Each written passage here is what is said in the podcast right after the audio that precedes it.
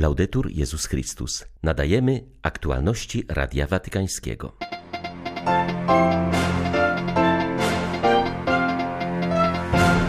Dajcie się prowadzić Duchowi Świętemu. On najlepiej zna potrzeby misji Kościoła, mówił papież na audiencji dla członków Zgromadzenia Ducha Świętego. Przed 30 laty Jan Paweł II wypowiedział wojnę mafii. Jego słowa wyryły się w naszych sumieniach. Zainicjował proces przemiany, którego nic nie zdoła zatrzymać, mówi arcybiskup Agrygentu. Apeluje do naszych dobroczyńców. Pamiętajcie, że wojna trwa nadal i wciąż potrzebujemy waszej pomocy, mówi zwierzchnik ukraińskich grekokatolików arcybiskup Światosław Szewczuk. 8 maja witają Państwa ksiądz Krzysztof Ołdakowski i ksiądz Tomasz Matyka. Zapraszamy na serwis informacyjny. Papież spotkał się z przedstawicielami Zgromadzenia Ducha Świętego pod opieką Niepokalanego Serca Maryi. Franciszek nawiązał do hasła kongregacji Zgromadzenia, które stanowią słowa z księgi proroka Izajasza. Oto ja dokonuję rzeczy nowej. Te słowa, zauważył papież, bardzo dobrze odzwierciedlają podstawowe wartości charyzmatu Zgromadzenia odwagę, otwartość i poddanie się działaniu ducha, aby mógł dokonywać nowych rzeczy. Sono tanti gli uomini e donne jest tylu mężczyzn i kobiet, którzy wciąż potrzebują Ewangelii. Nie tylko w tak zwanych regionach misyjnych, ale także na zmęczonym Starym Zachodzie. Spójrzcie na każdego z nich oczami Jezusa, który pragnie spotkać każdego. Nie zapominajcie o tym, wszystkich. Uczynić siebie szczególnie bliskim najuboższych, dotykając ich swoimi rękami wbijając swój wzrok w ich oczy i aby wnieść do każdego świeże i ożywcze tchnienie Jego ducha, który jest prawdziwym protagonistą misji, pozwólcie się Jemu prowadzić, ponieważ nie ma większej wolności niż ta, która pozwala się prowadzić Duchowi Świętemu, wyrzekając się wyrachowania i kontrolowania wszystkiego. Pozwólcie Mu, aby Was oświecał. Pozwólcie, aby Wami kierował, aby Was popchnął tam, gdzie gdzie chce, bez stawiania warunków, bez wykluczania kogokolwiek, ponieważ to On wie, co jest potrzebne w każdym wieku i w każdym momencie. Jutro mija 30 lat od płomiennego wystąpienia Jana Pawła II na Sycylii, w którym w zdecydowanych słowach potępił mafię, a jej szefom przypomniał, że za swe zbrodnie odpowiedzą po śmierci przed Bogiem. Te słowa wyryły się w sumieniach Sycylijczyków i zainicjowały długi, trwający do dzisiaj proces, podkreśla arcybiskup Alessandro Damiano, który wczoraj w agregencie przewodniczył Eucharystii upamiętniającej wizytę papieża Polaka. Diecezja otrzymała z tej okazji ikonę świętego Jana Pawła II z jego relikwią. Questi ti portano Ci, którzy mają na sumieniu tak wiele ofiar śmiertelnych, muszą zrozumieć, że nie wolno zabijać niewinnych. Bóg powiedział niegdyś: Nie zabijaj. I człowiek ani żadna ludzka organizacja, mafia nie może zmienić ani deptać tego najświętszego prawa Bożego. Ten lud, lud sycylijski, który tak bardzo jest przywiązany do życia, lud, który kocha życie i daje życie, nie może trwać nieustannie pod presją cywilizacji, która się temu sprzeciwia, pod presją cywilizacji śmierci. Potrzeba tutaj cywilizacji życia. W imię Chrystusa ukrzyżowanego i zmartwychwstałego, tego Chrystusa, który jest życiem, drogą i prawdą, Mówię do odpowiedzialnych, nawróćcie się, bo kiedyś przyjdzie Boży Sąd. Jak mówi Radiu Watykańskiemu arcybiskup Agrygentu, Jan Paweł II wypowiedział te słowa nie tylko pod wpływem wyjątkowej scenerii Doliny Świątyń, która świadczy o wielowiekowej cywilizacji, ale także po tym, czego doświadczył podczas spotkania z rodzicami zamordowanego trzy lata wcześniej młodego prawnika Rosaria Angela Livatina, którego papież Franciszek zaliczył w poczet błogosławionych. Ten krzyk serca był apelem do ludzi przestępczości zorganizowanej, do mafii. Do dziś pamiętamy o tym wezwaniu. Wielu zna na pamięć te słowa. Jan Paweł II wyrył je w sercach, czy raczej w sumieniach. Dlatego one trwają. A co zmieniły? Tego szczerze powiedziawszy nie wiem. Na pewno można wskazać na większą świadomość fenomenu mafijnego i tego, w jaki sposób może on naznaczać i niszczyć nasz sposób myślenia. I to jest ważne, to wciąż dojrzewa. Właśnie wtedy rozpoczęła się ta przemiana, ten proces. Trwa to dalej, jeszcze się nie dopełniło. To też trzeba powiedzieć. Ten proces jeszcze się nie skończył, ale trwa trwa z wielką wytrwałością. Na tym polega wielki dar Jana Pawła II. Uruchomił proces wzrastania w świadomości i tego, jak sądzę, nie da się już zatrzymać. Kiedy się zakończy, tego nie potrafię powiedzieć. Warto przypomnieć, że mafia szybko zdała sobie sprawę z możliwych konsekwencji słów Jana Pawła II.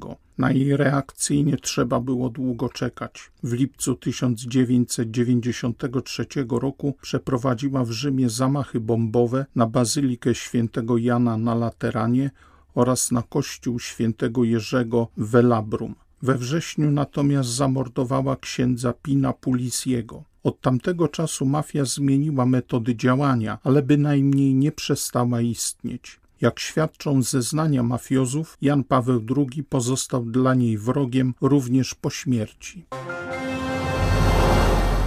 Po raz kolejny w tym tygodniu ukraińska ziemia niemal codziennie trzęsie się pod ciosami różnego rodzaju rosyjskiej broni.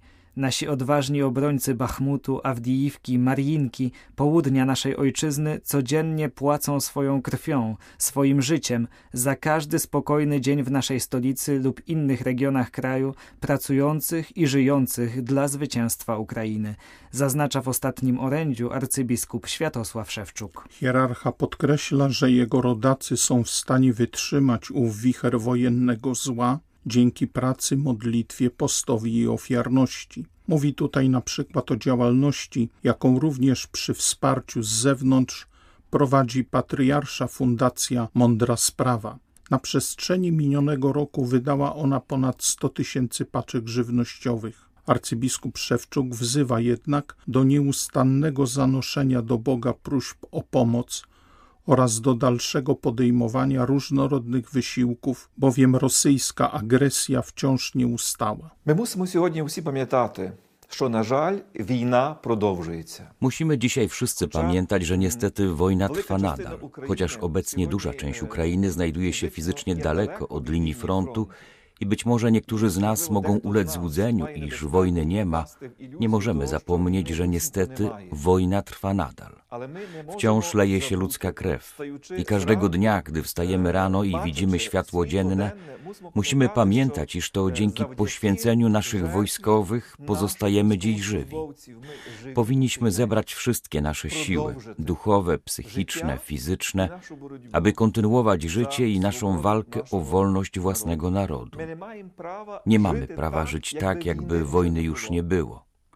Dzisiaj chcielibyśmy się zwrócić ze szczególnym apelem do naszych braci i sióstr na całym świecie. Niestety wojna trwa nadal i potrzeby leczenia ran wojennych, karmienia głodnych, przyjmowania uchodźców nie maleją, a wręcz rosną.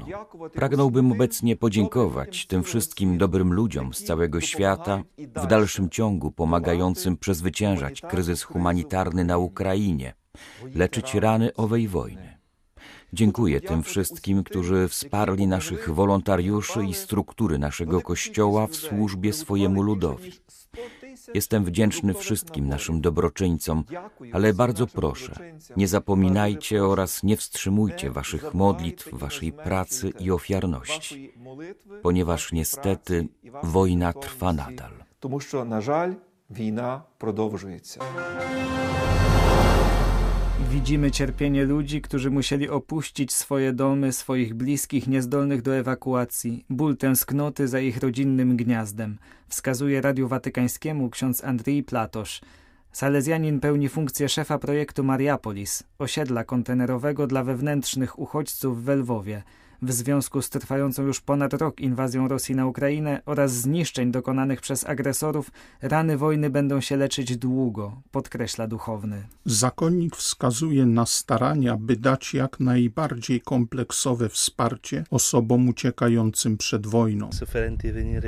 Widzieliśmy ich przyjeżdżających tutaj w bólu do nieznanego dla wielu z nich miasta z pytaniami, przyjmą nas czy nie, jak to wszystko będzie się działo, gdzie będziemy mieszkać, gdzie znajdziemy dach nad głową.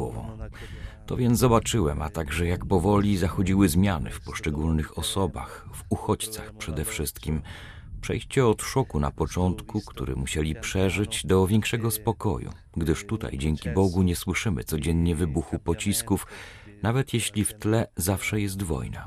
Uspokoili się trochę również z pomocą i wsparciem psychologów, psychoterapeutów, z pomocą duchową od nas. Praktycznie mogę powiedzieć, że po tym okresie wyciszenia powoli niektórzy bardziej, inni mniej, ale generalnie zaczęli się integrować. Ktoś znalazł pracę, dzieci poszły do szkoły. Myślenie o doświadczanej przez nich wszystkich żałobie zawsze mnie porusza. Tak wielu z tych ludzi cierpiało. Widziało, jak synowie i córki umierają. Widziało to bezpośrednio. Mamy rodzinę, która straciła swoją jedyną piętnastoletnią córkę. Widzieli, jak rozerwał ją wybuch. I tu można próbować powiedzieć, że wszystko będzie w porządku, ale córka już przecież nie wróci.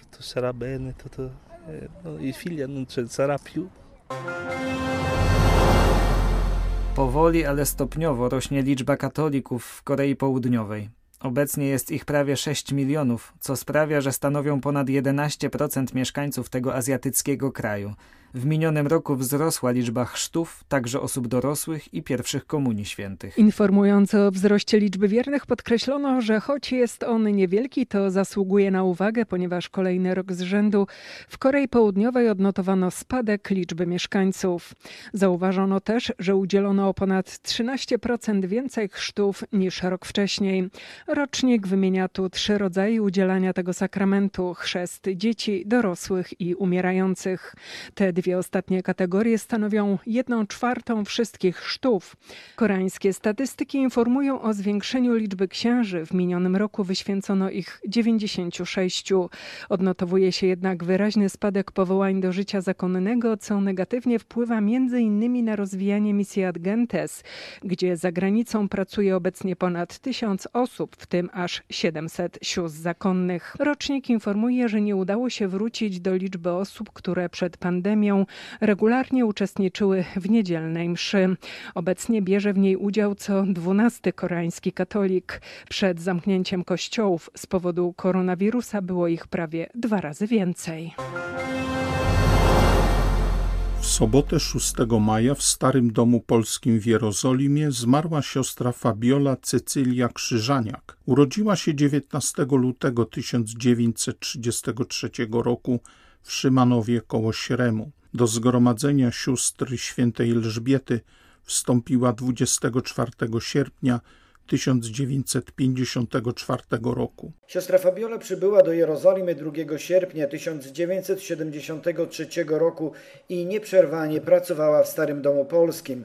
Przez wiele lat była przełożoną tego domu i jako zawodowa pielęgniarka udzielała pomocy ambulatoryjnej zarówno polskim pielgrzymom, jak także miejscowej ludności arabskiej bez względu na ich wyznanie. Siostra Fabiola została pochowana na cmentarzu katolickim na Syjonie w kwaterze polskich grobów pochodzących w większości z okresu II wojny światowej. Dla Radia Watykańskiego z Jerozolimy ojciec Jerzy Kraj, Franciszkanin. Były to aktualności Radia Watykańskiego. Laudetur Jezus Chrystus.